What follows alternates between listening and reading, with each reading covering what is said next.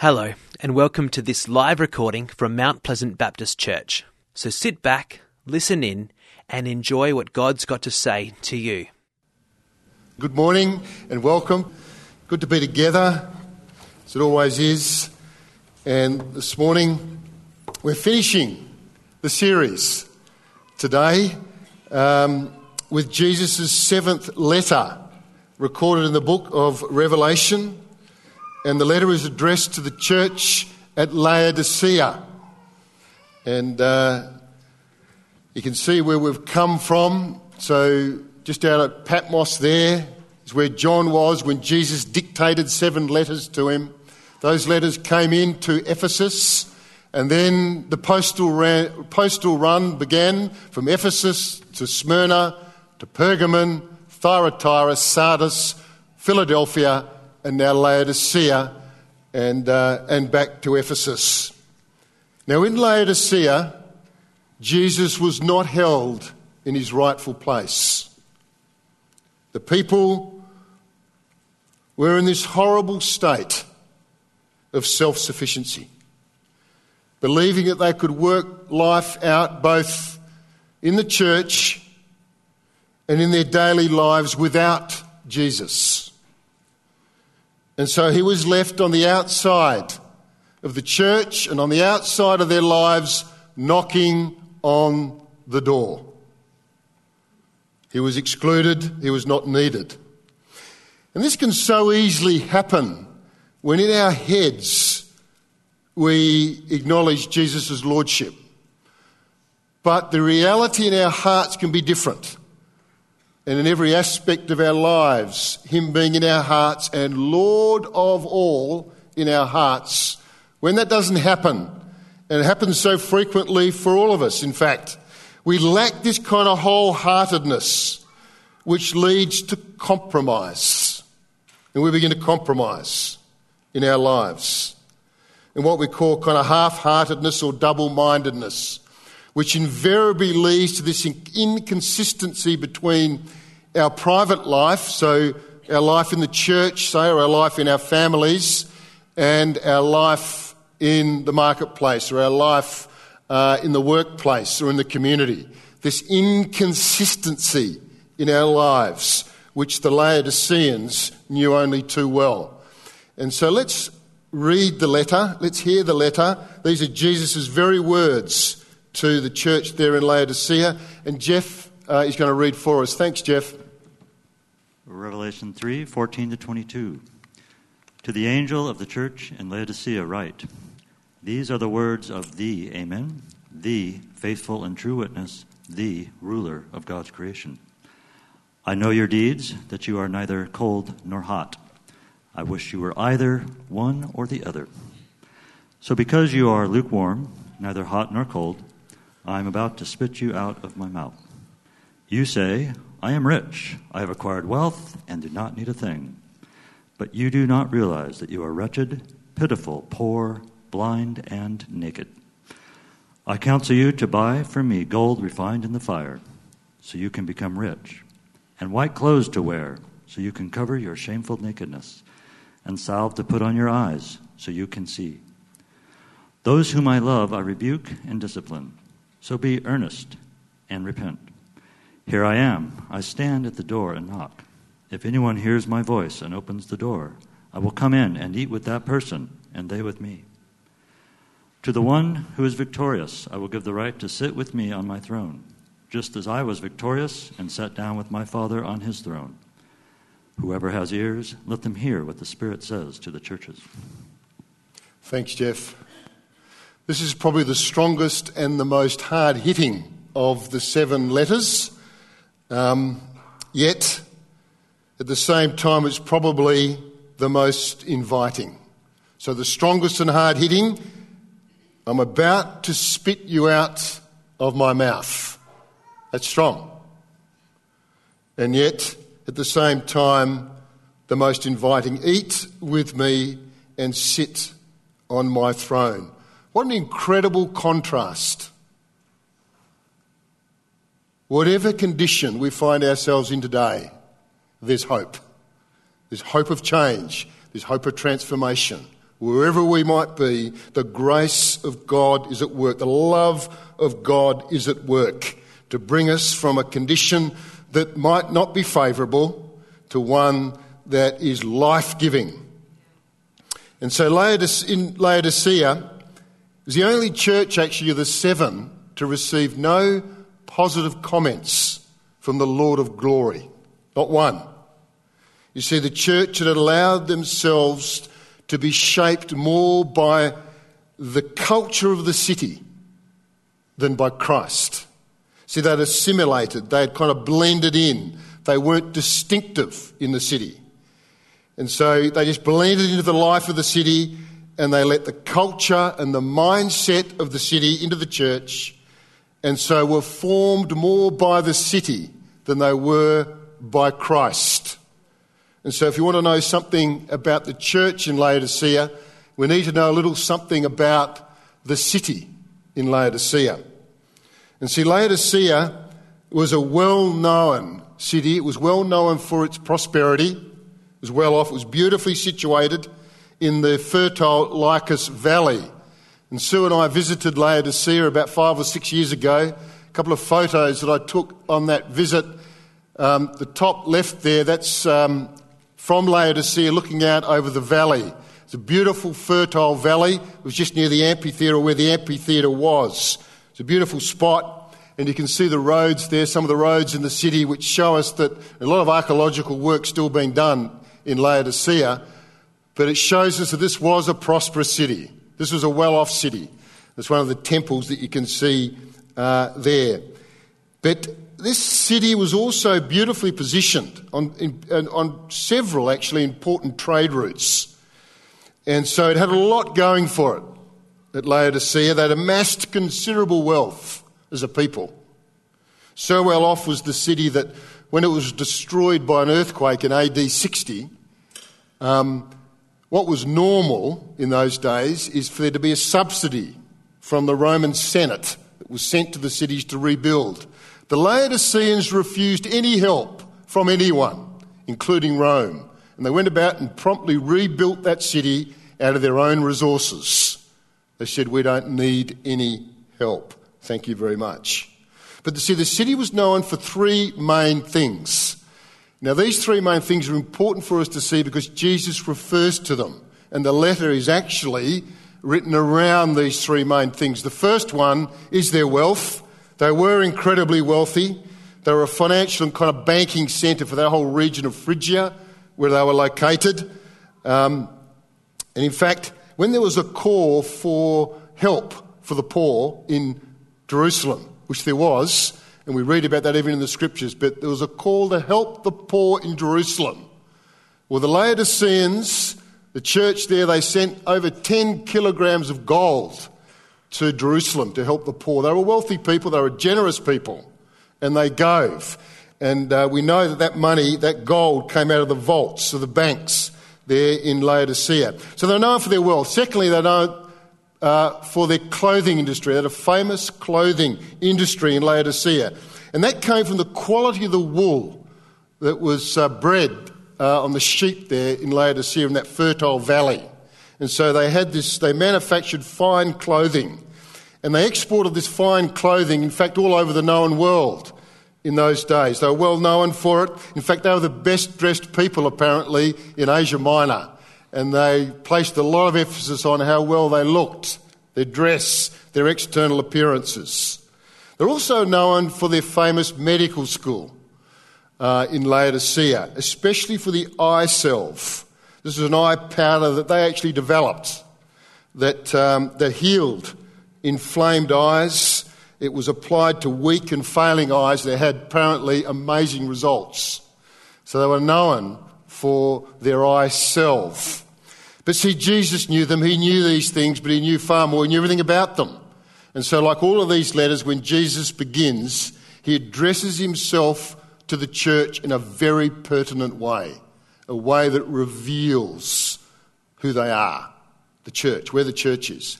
And in this letter, we read that Jesus begins his letter by giving a very clear statement of who he is. That is, who they have excluded. So he makes it clear who they have excluded. Jesus says he is the Amen, the faithful and true witness, the, the ruler of God's creation. So, what does the Amen mean? Well, today it probably doesn't mean much more than a full stop at the end of a prayer. But the Hebrew word acknowledges something significant. It acknowledges something that you can build your life on. And so Jesus says, I am the Amen, the definite article. I am the one, the one and only that you can build your life on. The utterly trace, trustworthy foundation of life. And I have been excluded. I've been excluded. You've excluded me. He says he's the faithful and true witness. What Jesus is saying there, he is the utterly faithful witness of God. He is the true revelation of God the Father. Amazing. There's two Greek words in the New Testament that are translated true. One is true false, and the other one is genuine counterfeit versus counterfeit. So you've got true false, genuine counterfeit. Now it's the second one that Jesus uses here. So Jesus is saying that he is the real and genuine article. What he says is true because he is the truth. Do you see that? He's saying, I am the truth. And everything I speak is true. He is the exact representation of God, the genuine human person. God become human. And Laodiceans, you have excluded me.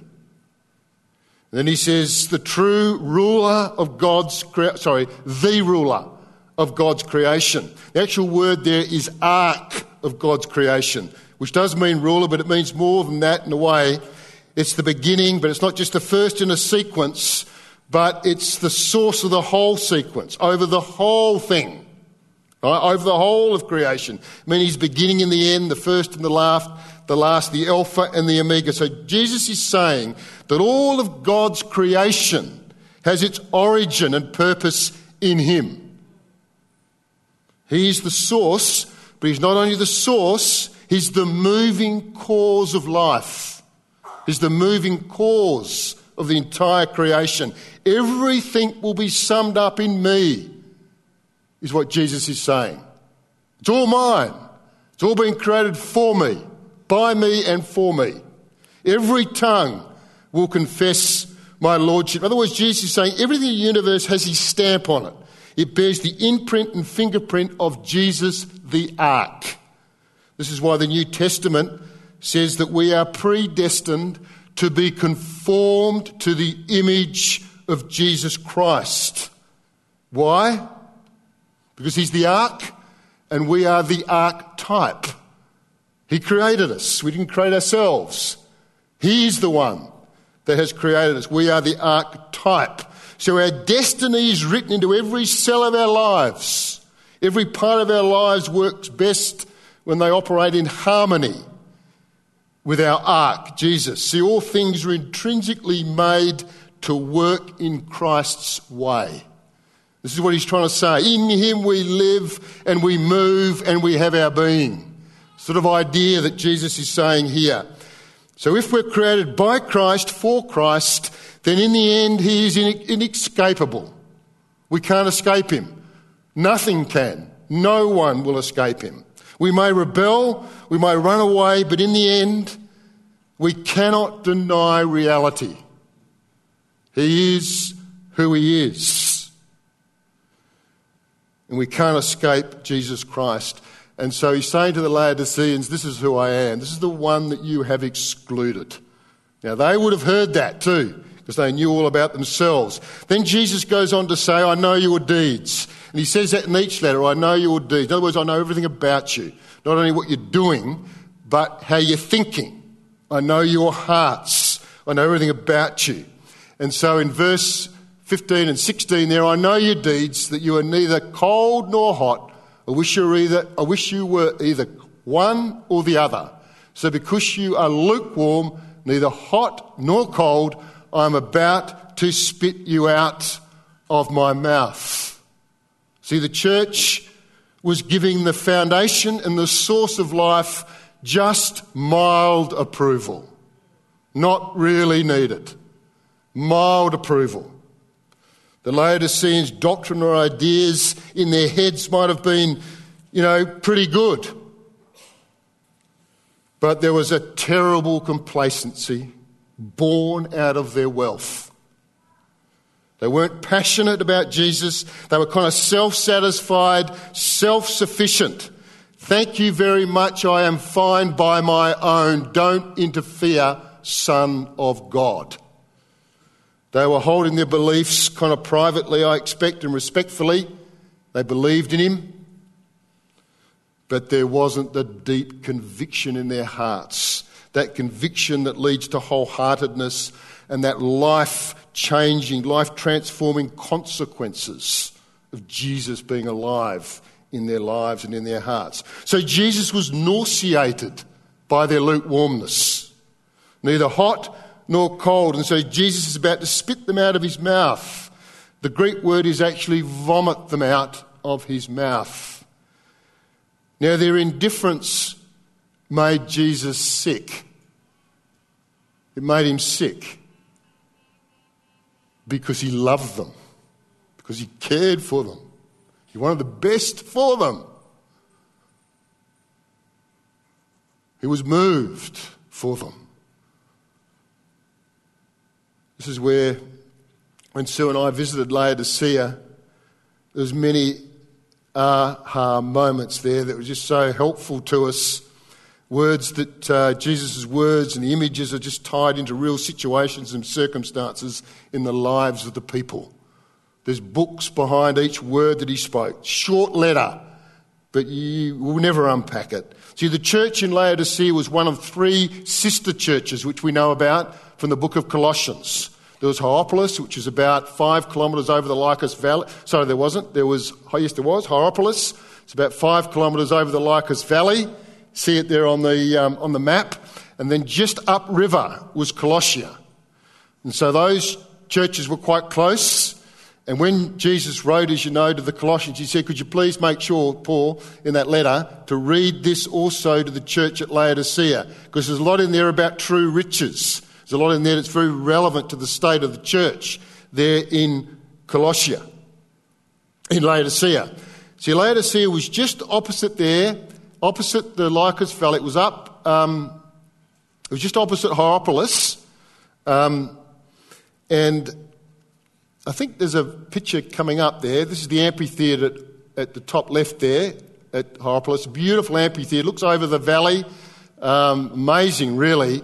But Laodicea, uh, sorry, Hierapolis was famous for hot springs. You know, people would go and sit and soak in this hot mineral water for healing and for health reasons. You can see Sue there standing in one of those hot springs, beautiful warm water. There's a few others there, and you can see them down the side of the hill there. But the water from the hot springs, it flowed and it spilt over the kind of cliff that was there. It was a broad cliff, it was probably only 100 metres high, maybe over a kilometre wide. But this hot water flowed down over the cliff, across the Lycus Valley, um, and you can see it's a white kind of cliff because of the um, because of the film of calcium carbonate that it left behind. But it was a wonderful sight from Laodicea to see Hierapolis, so that's Laodicea in the foreground, quite close to where the amphitheatre used to be. But see that white kind of hill there? That's the hot water. That's Hierapolis, where it flows down there and into the Lycus Valley, that water. And of course, as it travelled, this hot mineral water across the valley, it became lukewarm, this water. And to make things worse, Laodicea didn't have any really natural kind of other uh, source of water, so an aqueduct was used to carry the water into the city. And so by the time that water got into the city, it was not only lukewarm, it was stale. Not only that, it was tasteless and distasteful and nauseating. But when you visitors went there in those days, and we read of this, they would taste this water and some of them would spit it out. Others swallowed it and they vomited because of the, the water, lukewarm mineral water. But just down in Colossia, just down or up river, there was beautiful cold springs, refreshing cold springs. Beautiful water, life giving water, and as it made its way down the valley, it kind of lost its refreshing characteristics as it flowed, as it mixed with the hot water.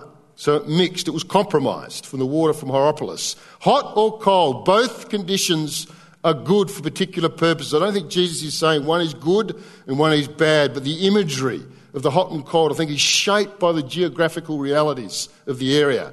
And Jesus is saying lukewarmness is nauseating, it's sickening, which the water of the city actually was. But he was using the geographical reality to speak of their spiritual state. He's speaking of their compromised lives. Hierapolis, hot water is good for healing.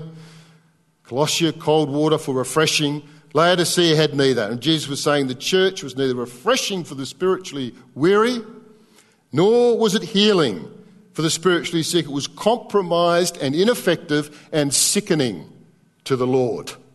I know your deeds, says Jesus. You are lukewarm, and I'm about to vomit you out of my mouth. See, lukewarmness spiritually is consistent, is not consistent with a passionate life. You know, a passionate, wholehearted faith uh, that puts Jesus first and looks to Jesus as the source and foundation of life. It's a life that is compromised. It's not living wholeheartedly. And so, lukewarmness, of course, is, is, is, a, is a condition that we know about here. We all know about it. We've all been there.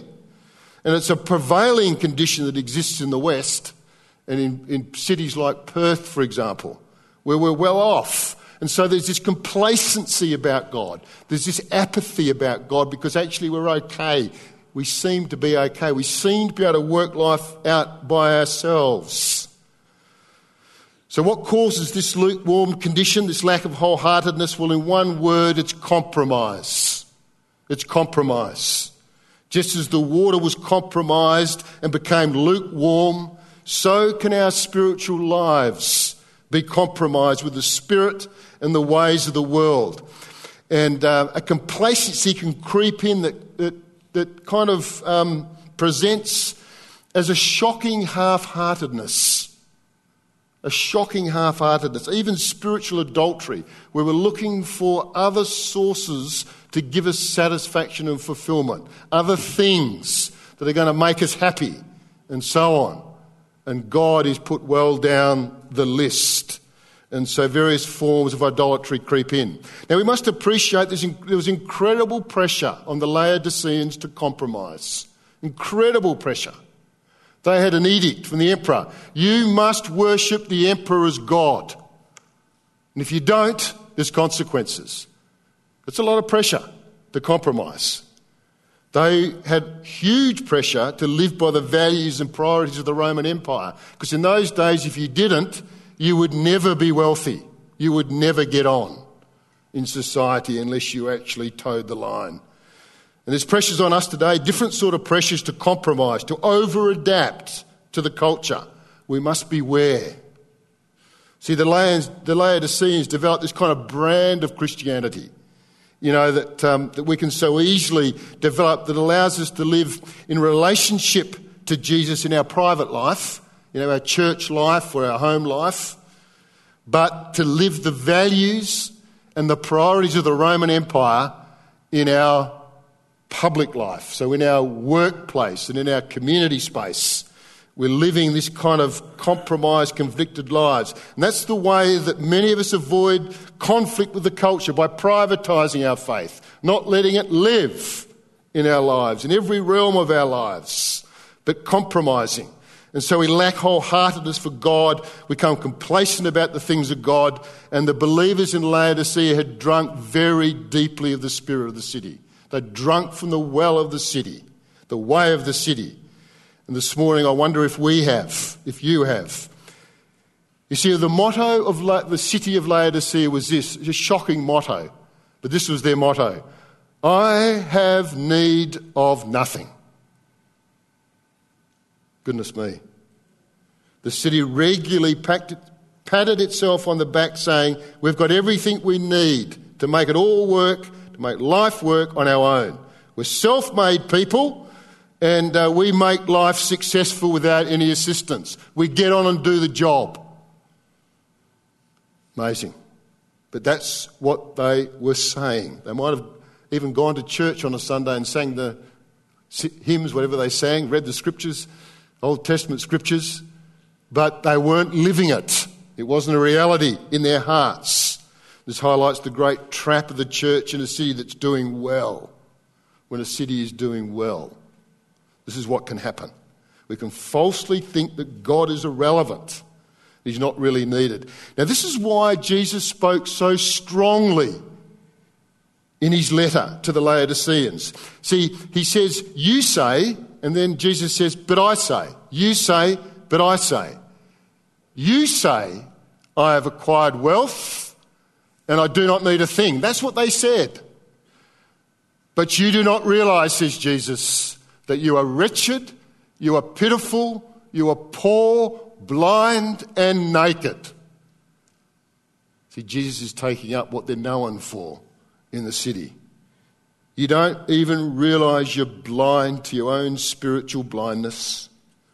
This is the pitiful nature of lukewarmness, to be unaware of our lukewarmness in this kind of false sense of contentment. So Jesus speaks bluntly. Now, he speaks bluntly to break the illusion, to wake them up to the condition that they're in. See, his words are direct, but they're not spoken in anger. They're spoken with great compassion and care and are directed at the three things they believed they were famous for and the world thought they were famous for. Jesus says, But you're not wealthy. In fact, you are poor. The word is beggarly poor, rich in things but bankrupt in spirit and life. You're not great physicians at all, you're blind. You have expensive eye but you only see what these physical eyes see. You have no spiritual eyes whatsoever, you are blind. And then he says, You're not well dressed, you're naked. The world might be impressed with your fashionable clothing, but I'm not impressed. You're naked. So, what does Jesus do with this wretched, pitiful, nauseating church, what does he do? Well, he moves towards them in love and in grace, like he does with us, with love, in love and in grace. Amazing grace. Where would we be without it? Where would any of us be without the amazing grace of God? How sweet the sound that saved a wretch like me, like all of us. She doesn't want them. Jesus does not want them to stay in their nauseating condition. They were made for greater things. They were made for an abundant life to which Jesus is the foundation and the source. And he wanted them to enter into it. He didn't want them to miss the great gift of God to them that to which they were created for. So, how does Jesus counsel them? Well, verse 18, he doesn't command them, but he advises them. He counsels them. He says, I counsel you to buy from me. Buy from me. Jesus uses their commercial language. So he's, he's advising them to buy what they cannot ever buy with money. He's talking about grace. Buy from me. Jesus is saying you need to buy true riches, which come only by grace. You can't earn these riches, but these are your greatest riches. Buy from me gold refined in fire so that you can become rich. Buy from me white clothes so that you can cover your shameful nakedness. Buy from me salve to put on your eyes so you can see things as they really are. So Jesus is addressing what they're known for. The key phrase, I believe, is from me, from me, from Jesus. Can you hear the echo of, of Isaiah 55? Whenever I read verse 18, I think of Isaiah 55 Come, come and buy and eat. Come buy wine and milk without money and without cost. Listen and come to me and buy without money that you may live. Isaiah 55. Beautiful. Praise God. Come. Can you see the grace of God? Jesus' grace, sheer grace. He's nauseated by their lukewarmness credibly nauseated. He's about to spit them out of his mouth. And what does he do?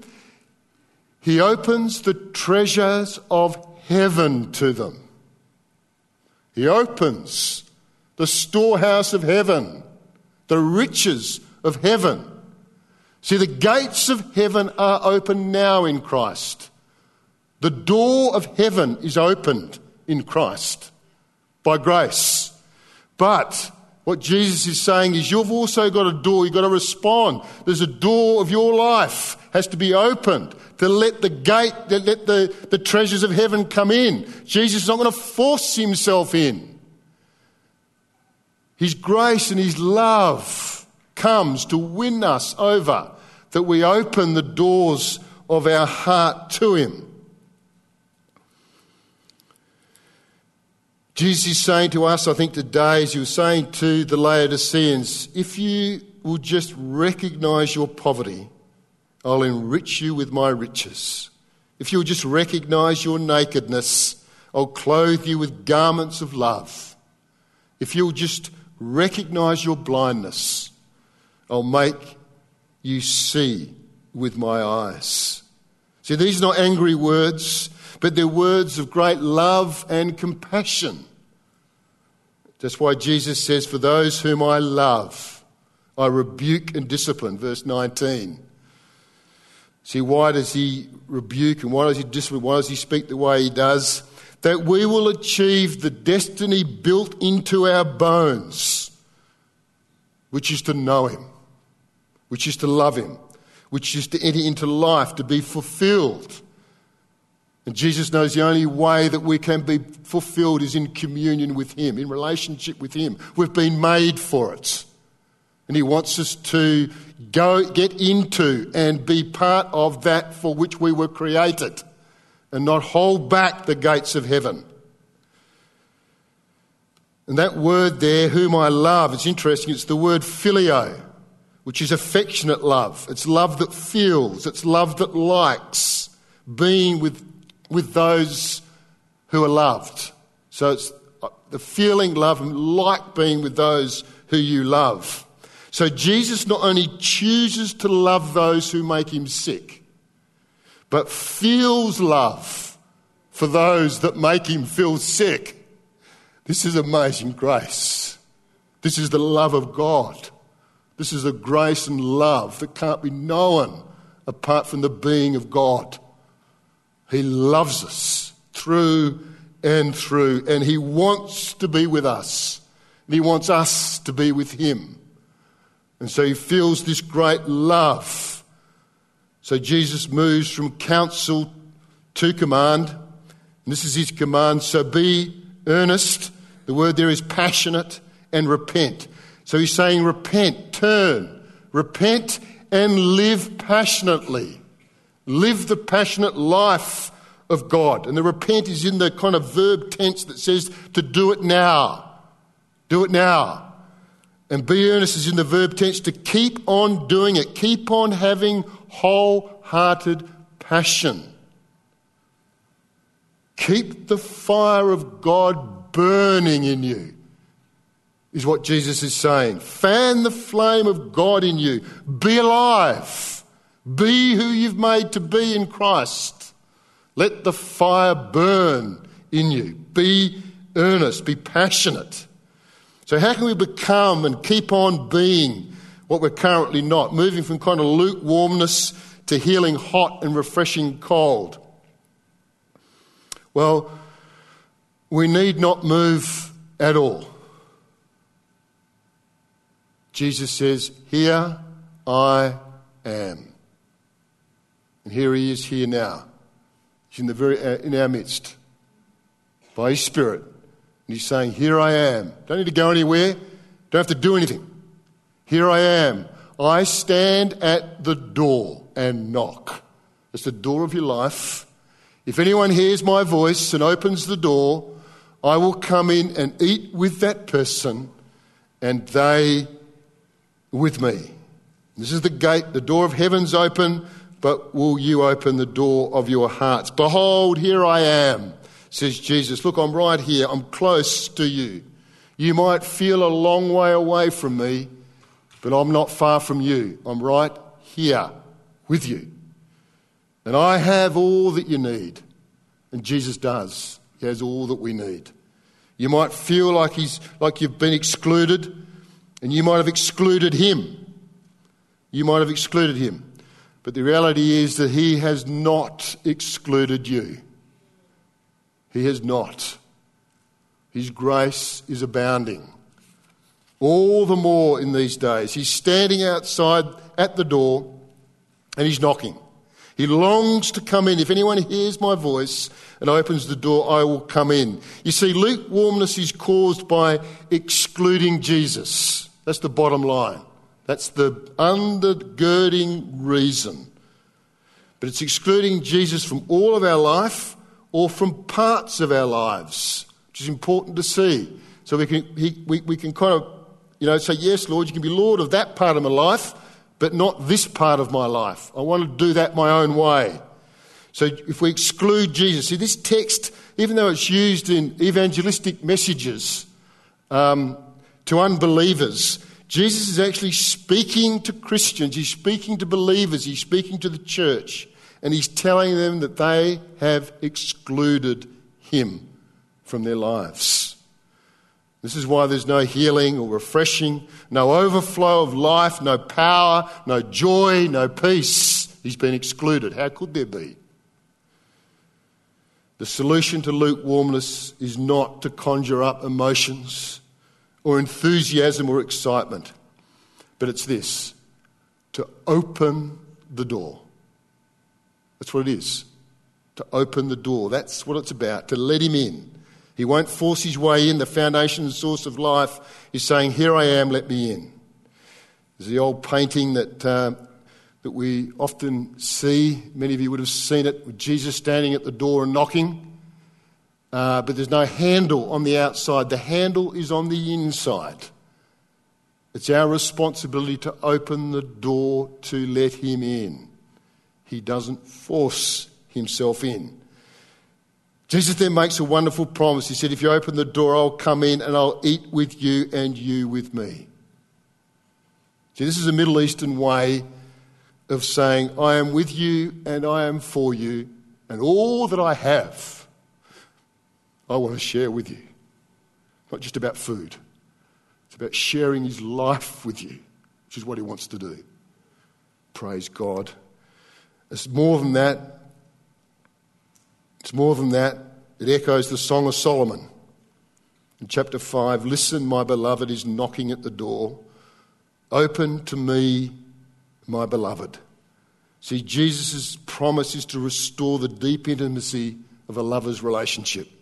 That bridegroom analogy again that we encountered in the letter to the Ephesians. The intimacy of being joined, of being one with God. See, Jesus is inviting you and I this morning to open the door that he might come in. Deeper relationship with him, know him better. And Jesus then goes on to say in verse 21 that he who overcomes, he'll grant the right for them to sit with him on his throne.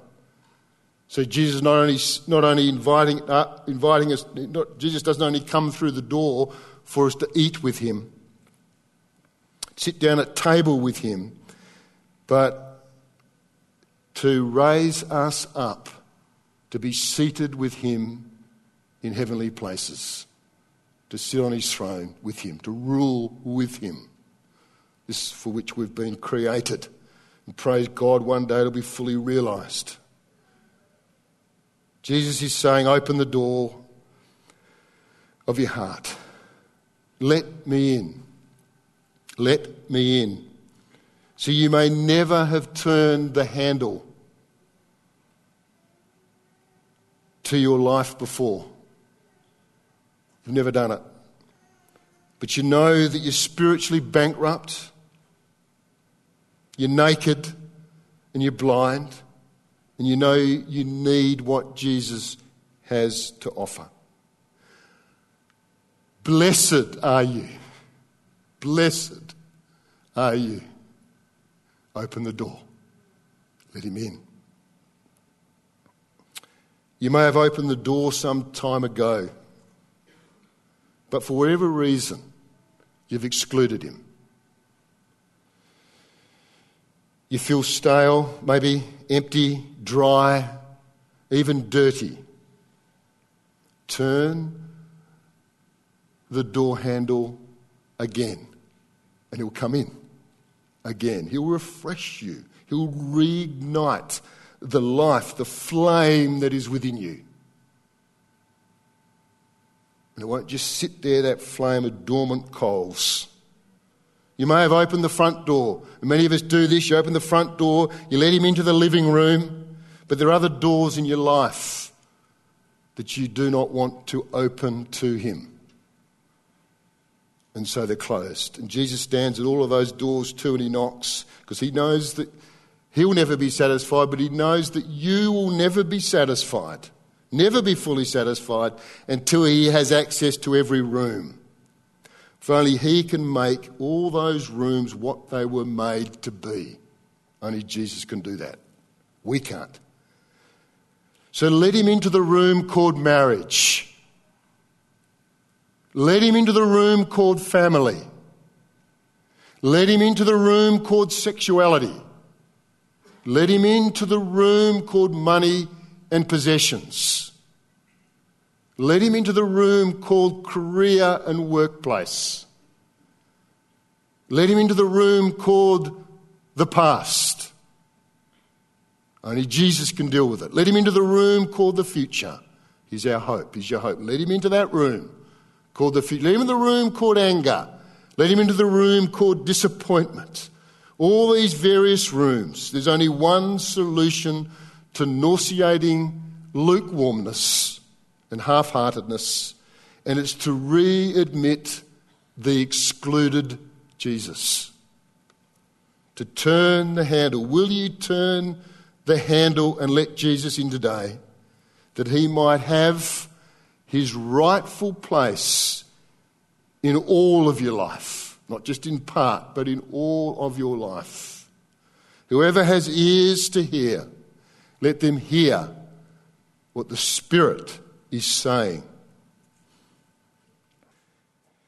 We hope you enjoyed this message from Mount Pleasant Baptist Church.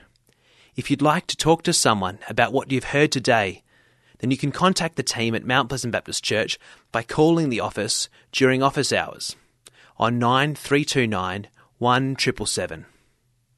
Thanks for joining us. We look forward to your company again soon. God bless.